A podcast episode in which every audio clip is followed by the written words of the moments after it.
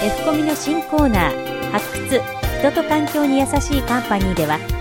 環境対策など社会貢献活動に配慮しつつ、ユニークな発想、サービス、新商品を生み出している将来が楽しみな会社を次々とご紹介していきます。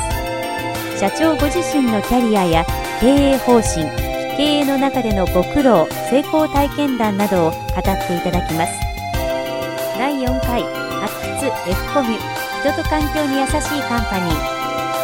今回より3回にわたって株式会社 YP システム代表取締役吉田秀夫氏にお話を伺います。幼い頃からの夢、いつか公害防止のメッキ工場を起こしたいという夢を実現、メッキの本質をもっと研究したいと44歳で東京農工大学大学院へ入学、工学博士となり公害を出さないメッキを発明、事業化に向けての実験途中で偶然から画期的な消火器消防が誕生。第1話、起業のきっかけ。44歳で一念発起、大学院でメッキの研究、偶然から生まれた画期的な消火器消防をお送りします。この度新連携事業でこの消防を開発いたしました YP システムの吉田でございます。私どもの本業は実はメッキ工場であります。で、メッキ工場というとですね、非常に公害イコールメッキ、あるいはメッキイコール公害と言われるような社会的に認知があります。私がメッキ工場を始めようと思ったのは、子供の頃私の父親がメッキ工場に勤めておりまして、そこへレリーをすると10円玉をニッケルメッキして100円玉にする、そんなことを小学校の時に友達に見せびらかしてですね、メッキって面白い仕事だなと、いつかメッキ工場をやろう、そんな思いで、一つの少年の夢ですけれども、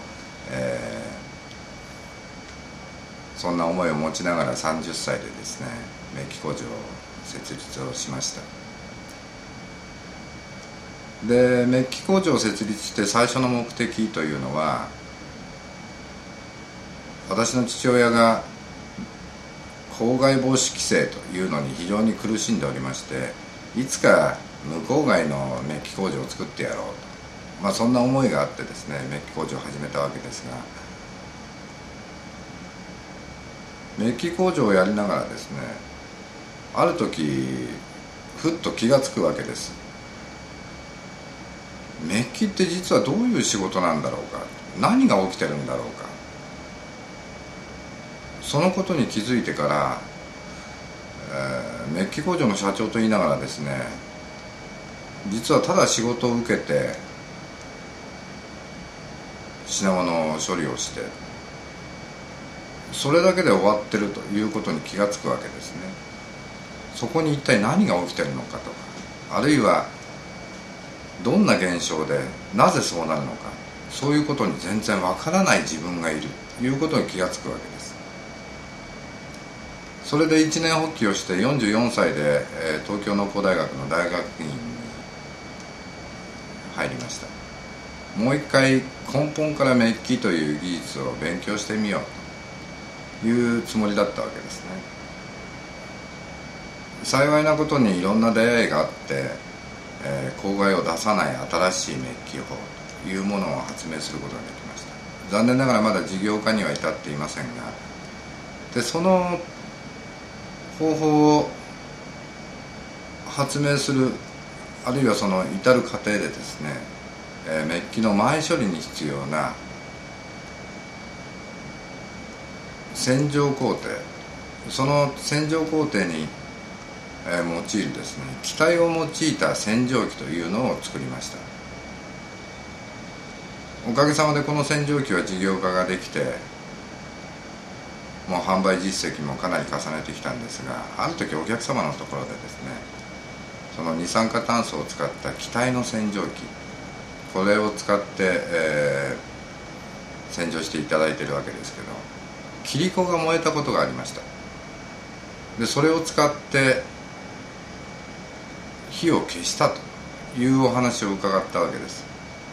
それでそのお客様が「これ吉田さん消火器になるかもしれないね」というお話をいただいて「あ、そうだな、確かにこれは消火器になるかもしれないな」と。でこの今回の消火器の開発につながるわけです。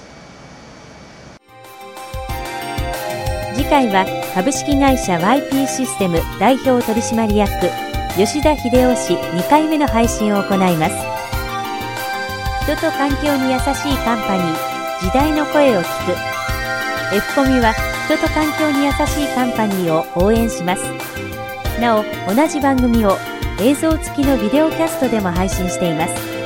検索サイトよりアルファベットの F とカタカナのコミにて検索し、ぜひサイトにアクセスしてください。